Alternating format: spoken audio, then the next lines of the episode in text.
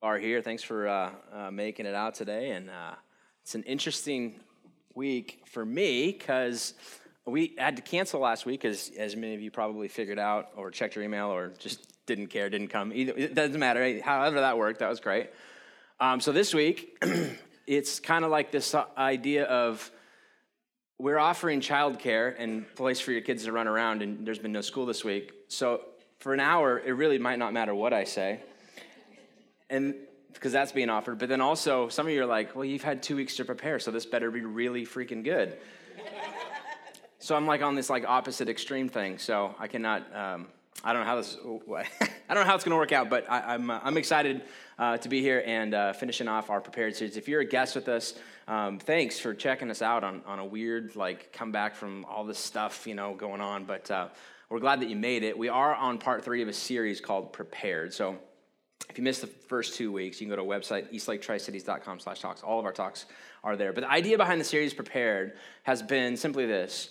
Um, I think that in life, uh, and especially when it comes to faith, because this is and this is like a you know faith center type thing, right? This is what we talk about here is religion and, and, and spirituality and all that kind of stuff.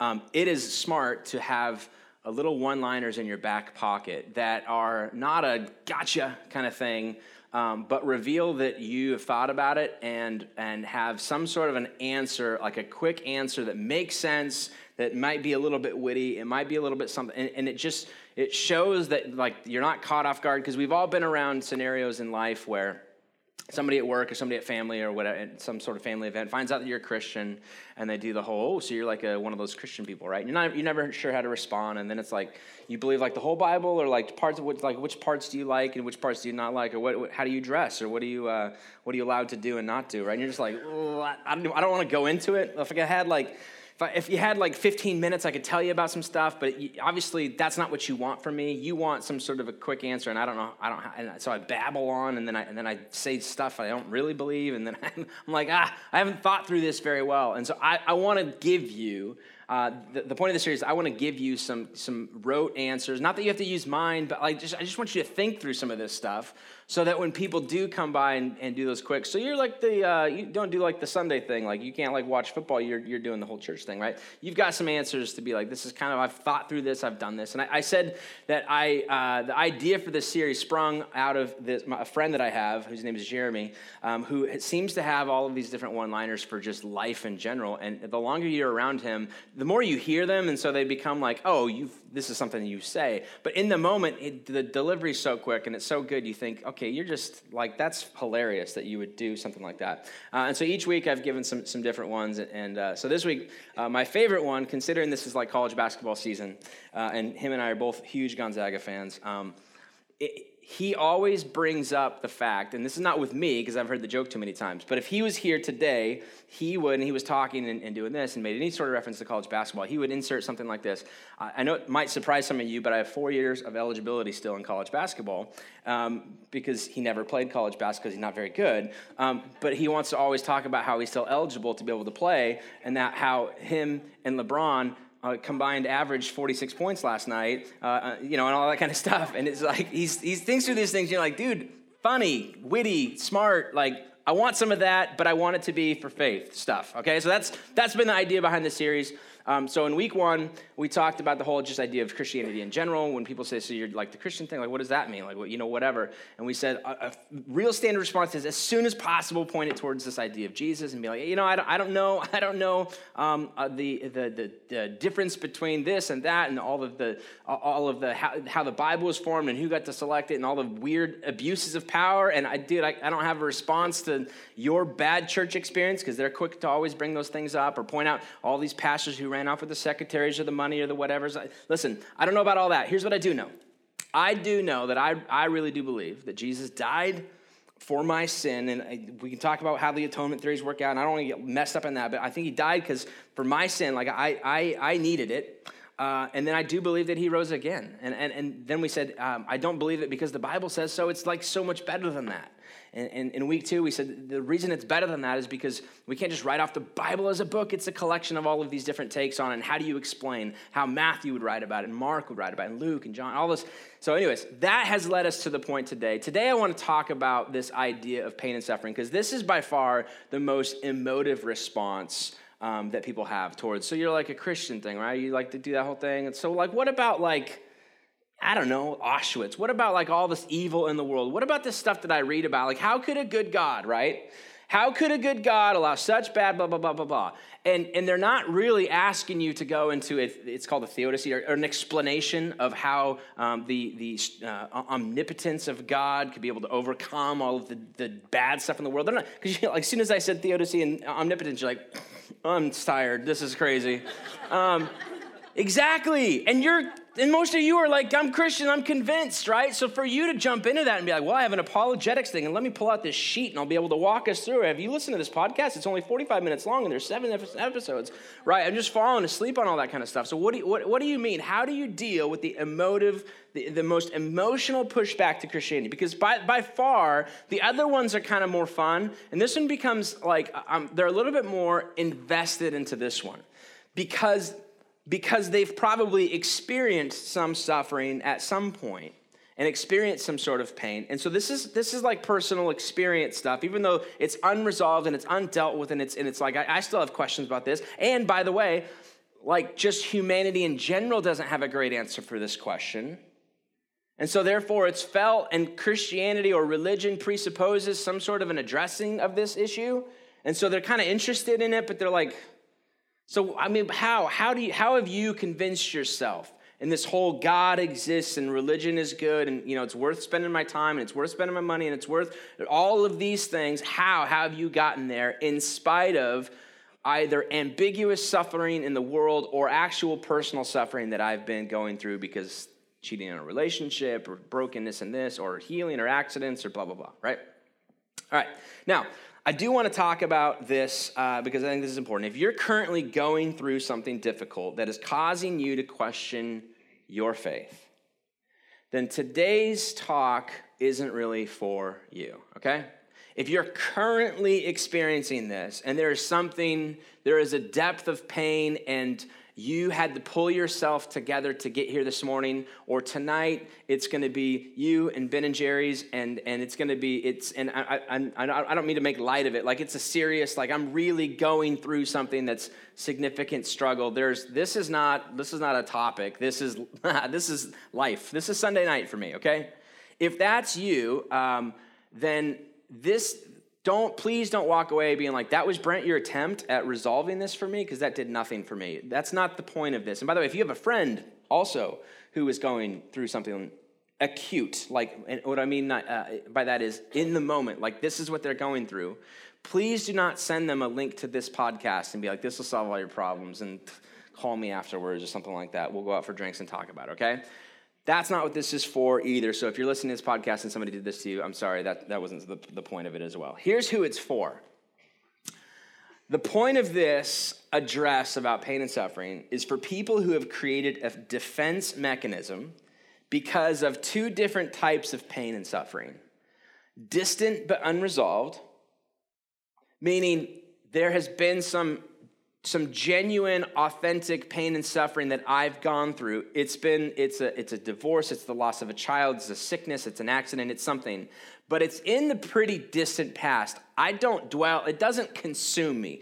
And in those moments like from that point on forward for i don't know how many months or days or years or whatever it consumed me. Now i'm out of it. It's distant but it's unresolved Every once in a while, something will spark it. I'll see something, I'll drive somewhere, I'll watch something, somebody will say something, and all of a sudden, like the feelings come pouring back in. And that's distant and unresolved, okay? That could be, and so then we create a defense mechanism for faith because we haven't resolved it, and so we're like, what, what, what, do you, so what's this whole faith thing about with, with when it comes to pain and suffering?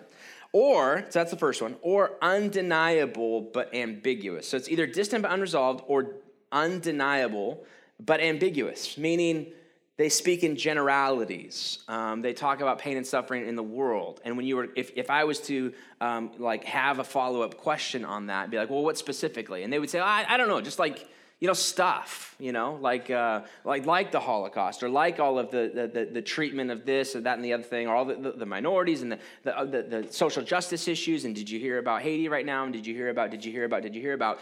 Which is, those are all real, those are all real things, but it's, it feels like it's um, like a third party sort of thing. It's, it's, um, it's undeniable but it's sort of ambiguous. When you try, when you try and stick your thumb on it, it's kind of like a slime that just kind of like goes everywhere else. And like, well, they'd be like, well, not like exactly that, but like things like that. All right. So what you've done now is you've created a defense mechanism. You don't want to believe in. You don't have an association with faith. Um, and so what you've done is you, you've, you've um, gone back into this anytime I'm, I'm challenged with something like this or anytime somebody has you know comes up and says oh well i'm kind of a faith person. I, I, I, believe in that you'd be able to pull out this little card of pain and suffering and be like well yeah but how do you explain all of the right that's what i'm talking about. All right that's one. That's their favorite way to shut down an argument on the existence of god or belittle the belief systems of those who do believe in the sovereignty of God. And they're not doing this from personal experience necessarily, unless it's been distant, but for the most part, it's just like, well, like this ambiguous thing. All right, so here's my big idea. I'm going to give it to you up front, and then we're going to dive into a couple of verses, because uh, I think the Bible does speak to this idea, um, and this is not a new issue. All right, so the big idea for today is the existence of pain in the world isn't a good enough reason to stiff arm the idea of God. My goal, or what I would say to you, if, if this was, if we were sitting across the coffee table from each other or whatever, uh, and, and you had, you had brought to me distant but unresolved, or undeniable but ambiguous statements of pain and suffering in the world is the reason why you can't connect with God. I would say the existence of pain in the world isn't a good enough reason to stiff arm the idea of God. And here's uh, why. So, uh, here's some one-liners. Here's some I've thought about it, and I'm willing to talk about it further if there's genuine interest. Here's the here's the one-liner I want you to have. So this is not a full argument. This is I want this is again I'm trying to help you be prepared because First Peter talks about be prepared to have a defense uh, for be able to explain why you have the hope that you have uh, in, in the faith that you have. So um, I'm going to give you a simple answer, and then I'm going to give you a more interesting answer. Okay. So when people come to you with distant, uh, ambiguous, this is your simple answer. This is the one should be easy to kind of roll off of and then kind of leave it at that. The simple answer is this. Well, that's interesting. Have you ever read anything on that topic? If somebody comes to you with unresolved um, pain and suffering or ambiguous pain and suffering, you say something like this. Wow, that's, that's really interesting. Or that sounds um, that sounds painful. Or um, you know, try and express some sort of emotion with it, but then lead this, lead to this area. Have you ever read anything on this topic? It's kind of like uh, hitting the ball back in their court a little bit. It puts them in a position to be like, now that that sounds like something worthy of your attention. Have you ever given it any sort of attention? And I'm not saying that reading is better than any documentaries or any other pathway of learning. I totally get it. Insert whatever you want. Have you ever watched a documentary on that? If you're way into those, that's fine.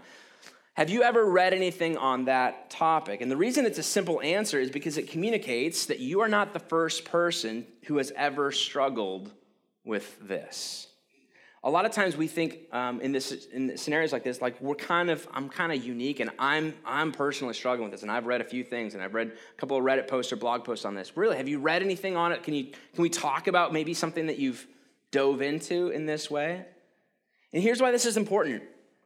Every generation ever has had its authors who have addressed this issue and the reason that every generation has had these authors is because it's been an unresolved and unre, uh, like unfulfilled uh, response to this.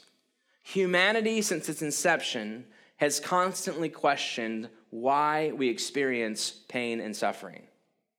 To think that you, in 2019, with air conditioning and more importantly, heat, except for not in this room today, but that's okay, most that you uh, have the uh, you have the the I don't want to say trump card. What's the right word there? I got to think. I got a different analogy here.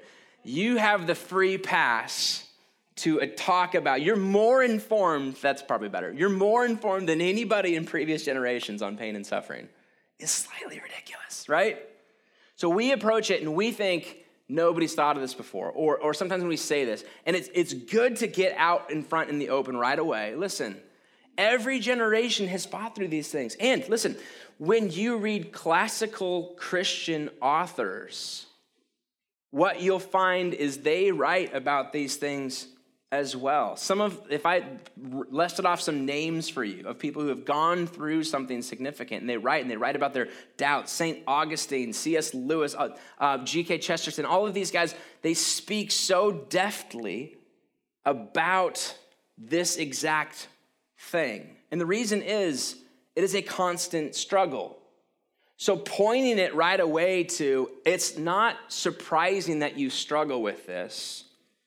Men and women throughout history have struggled with this, and really, really smart people with lots of letters after their names and more books than you'll, they've written more books than you'll ever read, have struggled with some of this stuff.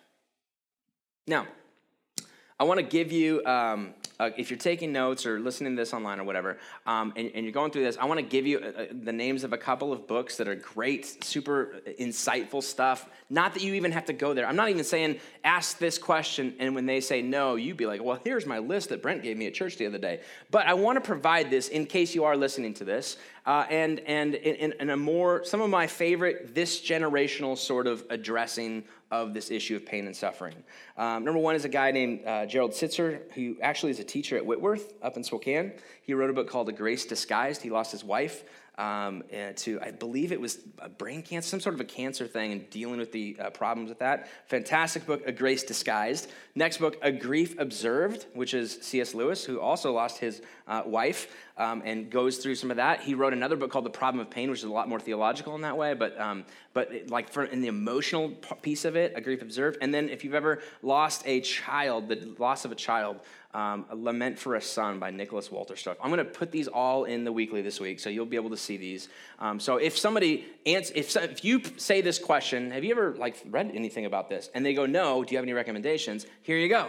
Then pull this email out or pull your note sheet out or whatever, and be like, I haven't read these personally, but my pastor says it, and and um, he's uh, uh, I don't even, I wouldn't even say relatively smart. I would say.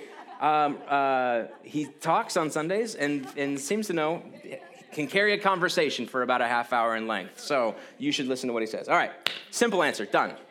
Simple answer, real quick, is simply, well, that's interesting. Have you read anything on this? All right, number two, a more interesting answer that I think really, if, you, if you're like a poker and a prodder, listen, if you want to avoid conflict, then stay with the simple answer, okay? That's, that's the easy one to be like, oh, I'm invested, but not overly invested. Like, I don't want to take up all of our time together because um, I don't think this is like a personal thing that you're going through. I think this is just a defense mechanism. So, if you are a uh, no, I really want to like, I, I really want to kind of dive into this further. Uh, the, the, more complicated, maybe complicated is a better one. Anyways, if you could, here, here it is. Ready? If you could, would you remove everything bad from the world right now? You go into one of these what's called imaginary scenarios, right? Where it's like um, uh, there's like an imaginary button and uh, if you could push the button and everything and something would change would you do it right? So these are like the fun games. So in this scenario everything bad in the world goes away. Because the issue that you have is that you cannot reconcile bad things in the world with a god who is good and all powerful and all that kind of stuff. So if you were god and you were in his position right? Scary position would you and there was a button that existed to push and everything bad goes away immediately and all of the good things in the world continue would you push that button? Now before you push that button one quick like side, a side that you probably need to address is answering the question Have you ever done anything bad and not good? All of the things that you say, oh, this is so bad that this exists in the world and there's pain and suffering because of poor choices, because of this, and, and natural disasters too, sure, but a lot of, a lot of the things in life come because of people who do anything for desperation for power or whatever, right? Then the question becomes Have you ever done anything bad? If by pushing that button, that would affect something in your life. Like all of a sudden, would I not exist because I now now as soon as I have that option, I'm thinking that's a no-brainer. I'm going to push this button, everything bad goes away. But then I think back on my life, and I've done some pretty dumb things. Um, and so therefore, like what happens? So you're like, right as you go to push, you go, hold up. Like, what about? Uh, so what happens to me? Because like I'm a, generally a good person. Like I don't know where the line is in the sand, but I'm definitely on the good side of it. Um, but no excuses. There have been some poor choices, and most of it was because of my friends. um, and the fact that I went to Wazoo and all of the things. So before I, before I push this, What's all involved in all of this? So, if you have a good reason not to do away with everything bad, is it possible that God has a reason too? If there is any sort of hesitation for, I don't want everything bad to go away, I just, I can't reconcile. See, it's complicated. All, all this thing, all this does is you, it's presented as if, if God is all powerful, all knowing, this feels like a simple answer. Why would a God like that not do something about this? And the response shows you ah, it's a little more complicated than that. Because if we're honest with ourselves, we would say maybe God has a reason to hesitate, to pause, to not do that quite yet. And perhaps you and I are that reason. In fact, Peter, Peter writes a letter to a group of churches, right? We read from 1 Peter, that's the 1 Peter chapter 3 really launched this series. But in this one, he provides sort of an answer for why at least early Christians, not that you have to believe this or whatever, but early Christians believed as they looked around their world and tried to make sense of the suffering that this church, because First Peter and Second Peter, by the way, were all about suffering. The early church in its early day experienced massive amounts of suffering, suffering that we really have no idea about. So it made sense for them to be like, what do we do with this? How do we make sense of suffering? Peter writes this in chapter 3, verse 9 of 2 Peter The Lord is not slow in keeping his promise, as some understand slowness. Instead, he is patient with you, not wanting anyone to perish, but everyone to come to repentance. I thought God was all powerful and could fix all of these things and could keep us safe and do all of the things. Yeah, he can. So, our way of making sense as to why he hasn't is because he seems to be patient in keeping his promise. This sort of like lets him off the hook a little bit, but still holds him accountable. He could do it. He's not choosing not to do it because he wants people to repent, which is basically to turn around and make themselves right again. And every one of us could point to a season of our life where we would say, I'm so glad that was true for me too. I'm so glad that my girlfriend or that eventually became my wife or my, my boyfriend that eventually became my husband stuck with me even though I made some really bad decisions and allowed me to come to repentance and now we've been happily married. Or I'm so glad that my parents didn't kick me out of the house the first time I yelled at them or the first time I did this. They had patience with me in this way. So, is it possible, once again, that if you have a reason to hesitate pushing the button, God has a reason to hesitate, and perhaps I'm the reason. Perhaps it's me. Perhaps it's you. Perhaps it's more complicated than we make it. And let's be honest, there's a certain level of hypocrisy involved in our doubts, our defense mechanism of saying, like a good God in a bad world, how can that possibly be? Um, and the, the hypocrisy involved is this that when you have a problem, I pray for you, right? When I hear about your problems, I say, oh, that sounds horrible. I'll be praying for you. Texting, I'll be praying for you, right? And I'm not saying that as your pastor, like I really, I really do. But you, with your friends, right? I'm saying you and your friends, they, they come to you and they're like, oh, this is like super bad. And you're like, you, you want to you want to be there. I'm like, I'll, i want to talk about it and help them through this. And I'm not trying to be advice giver. I'm not Oprah or anything like that. I'm not Dr. Phil. I just, I want to be a listening ear. And then my default response is simply, I'll pray for you. So when it's your problem, when you have a problem, I pray for you. When I have a problem, I doubt God, right? That's how we do it. Um, that's, the, that's the hypocrisy involved in it. You have a problem, pray, praying for you. Mm. We invoke faith. And then when it's, I'm going through something, I doubt God. Like, where are you in this, right? It's hilarious, the hypocrisy involved in this. So, here's two takeaways that I think help reinforce this or help you think through this in case you come up with this complicated answer and the conversation keeps going, all right? And uh, two ideas, and then we'll, we'll close and we have communion today. All right. I want to talk about something I feel is true. Um, and, and something that we oftentimes feel is true. When it comes to the existence of evil in the world, we feel like, number one, certain things ought not to be, right? So when somebody says to you, their defense mechanism is pain in the world can't make sense of pain and suffering, and they want to continue the conversation, you give the interesting answer, and they say, That's interesting, let's talk about this more. Why do you feel like certain things in this world ought not to be. Where did that ought not feeling come from? Am I making this up? What sort of a basis am I, am I coming from? What sort of a source is that coming from? If so, can I even impose this on others? If this is my own feeling of what I feel ought not to be, where did that come from? C.S. Lewis writes about this in Mere Christianity, uh, and one of my favorite books ever, and he, he calls this his argument for a moral lawgiver. I'm just going to read this quote, it's going to be on the screen as well. Supposing you hear a cry for help from a man in danger, you will probably feel two different desires. One, a desire to give help due to your herd instinct, right? You, uh, let's, let's do this. You saw somebody stuck in the snow this week with their car, and immediately you go, I should get out and pop out and help them. The other desire to be like, ooh, it's freezing outside.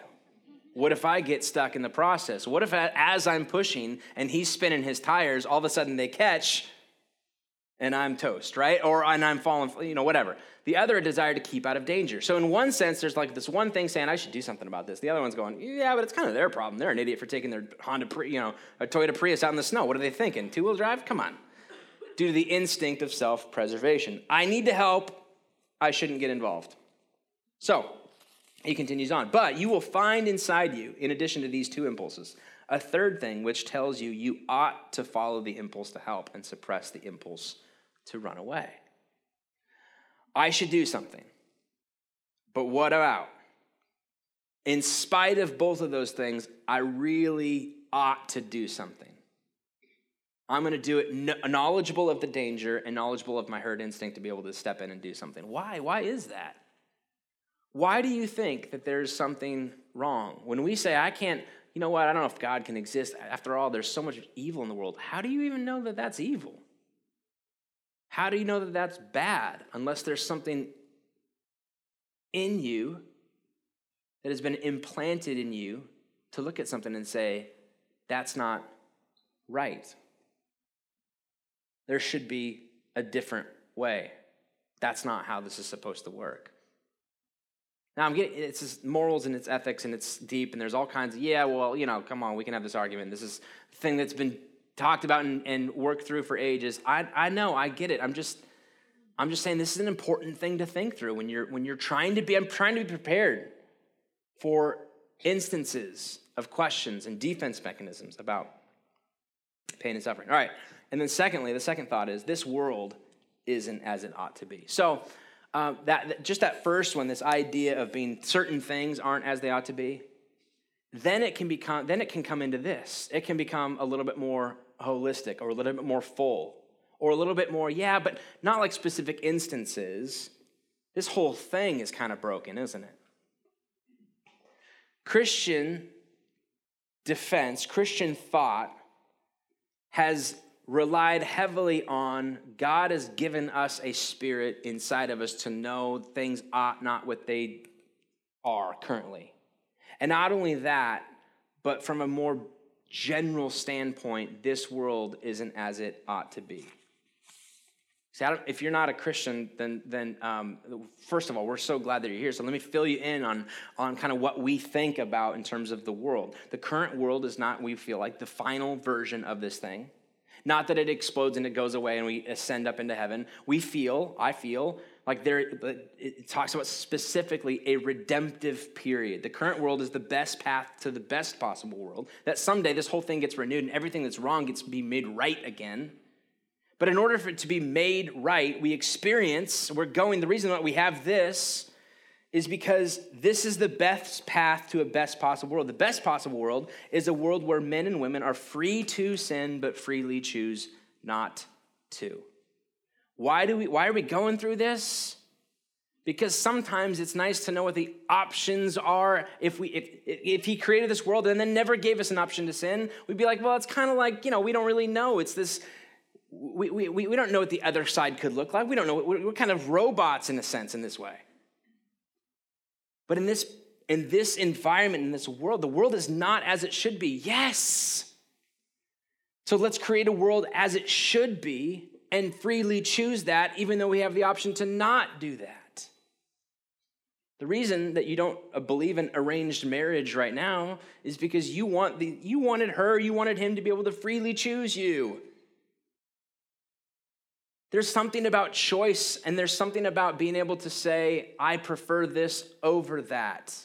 when it comes to this world, this, this, is, what it, this is what it's happening. So Paul, Paul talks about this in, in Romans chapter 8. He begins to talk about this brokenness of the world and uh, and how we emerge from this and, and sort of the suffering and glory is a big piece of it. In fact, Romans chapter 8, verses 18 through 30, the whole passage is about suffering through, through glory. We're going to talk about just four verses real quick, but the whole, it, it, for homework, if you want to dive into this further, then you should check out the rest of it. But let me, let me read verse 18, uh, and we'll start there. I consider our present sufferings. Again, Paul talking to a group of uh, uh, Christians existing in Rome under the, under the thumb of the empire. They're in the capital city experiencing pain, experiencing suffering for what they believe, I consider our present sufferings are not worth comparing with the glory that will be revealed in us. Something is better, something better is coming, and when that new thing arrives, it will be so good you'll forget exactly all of this. This will, this will pale in comparison to the grand nature of what we're going to experience. For the creation waits in eager expectation for the children of God to be revealed. The creation waits. And he uses a word that includes mankind, but it also includes everything ever created. And he goes into this a little bit further. Verse 20 For the creation was subjected to frustration, not by its own choice, but by the will of the one who subjected it, in hope that the creation itself will be liberated from its own bondage to decay and brought into the freedom and glory of the children of God. Here's what he's saying. Listen, the, whole, the reason that you think the whole world is broken is because it is. Everything leads to decay. Everything left in, in, in and unto itself goes, it's called the law of entropy. It goes, it goes south on you. This is the reason why if you don't do yard work, your yard's gonna be full of weeds, right? That's what happens. And he's like, that's how the world works. And it cries out. It was not intentionally created. It was not, it did not start in this way. It leads to this. And that thing that you that, that is inside of you that says it shouldn't be, that's God inside of you going, yes, you're right because there's something more. And I know that this isn't a, a like satisfying answer to pain and suffering. There really isn't a good answer to these things other than the fact that you're even asking this question is good. The fact that you come to me with a defense mechanism, I can't make sense of a world of pain and suffering, you're right. I can't either. Now, Christianity has a statement of it of it's not how it should be. And the fact that you have these feelings is a good thing. That's a good thing. And then that word waiting, we find ourselves waiting. Paul says a creation that is waiting in eager expectation, craning their neck, peeking out the window for the like every kid this week waiting, every parent waiting for news from the school district. Is there school today or not? And then when that text message came through on Friday and you're like, I freaking can't believe another another day? Eager expectation. We've all been there.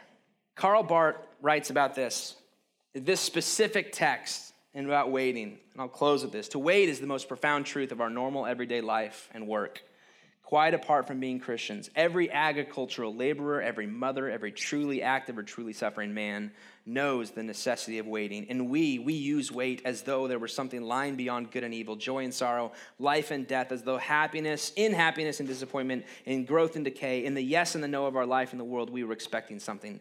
We must wait. We must wait as though there were a God whom, in victory and in defeat, in life and in death, we must serve with love and devotion. We can then, if we understand ourselves aright, be none other than they who wait. We are they who wait. What are you as Christians? What about pain and suffering? Yeah, the world is broken. We uh, affirm that, we believe that, and we wait.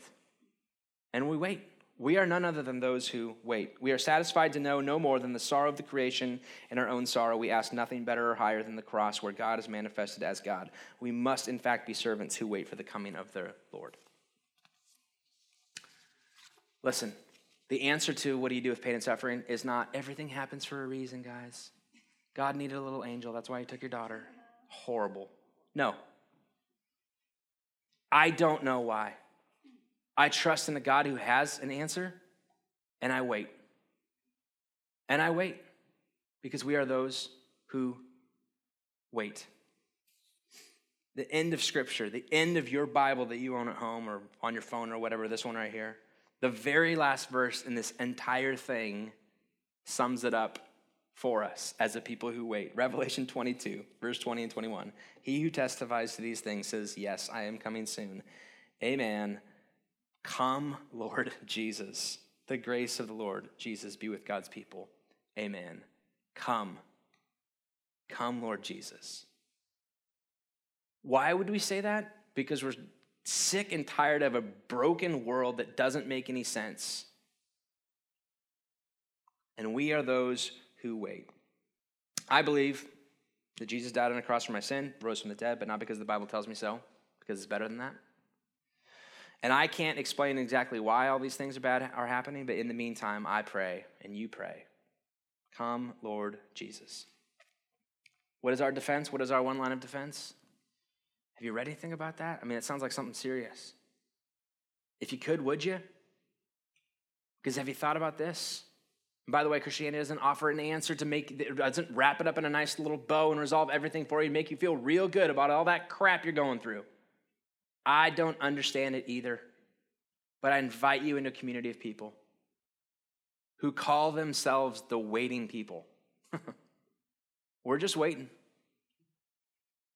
We're waiting on a God to come and finally make it sense. And we trust in a God who is fully love and is thinks on different levels than we could ever think of and make and can make all of these things work. And I don't know that I'll ever know on this side of eternity, but I'm a part of a waiting group. I'm a part of a waiting people. And I live my life facing pain and suffering, saying, looking at a world that is completely broken, and saying, Come, Lord Jesus, come. Let's pray. Father, our prayer, and I don't know um, what it is that we're going through, what kind of pain and suffering we've personally experienced, if it's distant, unresolved, or if it's like, like today after church. Like right now, I'm trying to keep myself together in all of this. Um, I think the answer is still the same, and I, I think that uh, it comes down to an issue of trust. Do we trust you are who you say you are? A big God who loves and has plans and um, sees things on a grander scale than I can, and is fully committed to us, is for me, is for us. And yet, that doesn't mean that we won't experience things that we don't like and have it our way. So we submit to you, we submit control to you, and we affirm our position as a waiting sort of people. And as we receive communion together, um, this is one more tangible, really, reminder um, that uh, we're participating in this waiting game together. Um, we celebrate through communion the fact that you came and you died for us, and we also anticipate uh, a future wedding feast that is talked about in, in, uh, in all kinds of Revelation types, types of scripture. That in the end, it's a big, giant feast. And so, symbolically, we um, take bread and juice and uh, we reflect on what your statement of love means to us and our commitment to it moving forward. So give us the wisdom to know what to do with all this material and uh, the courage to move forward and do something about it. In your name, amen.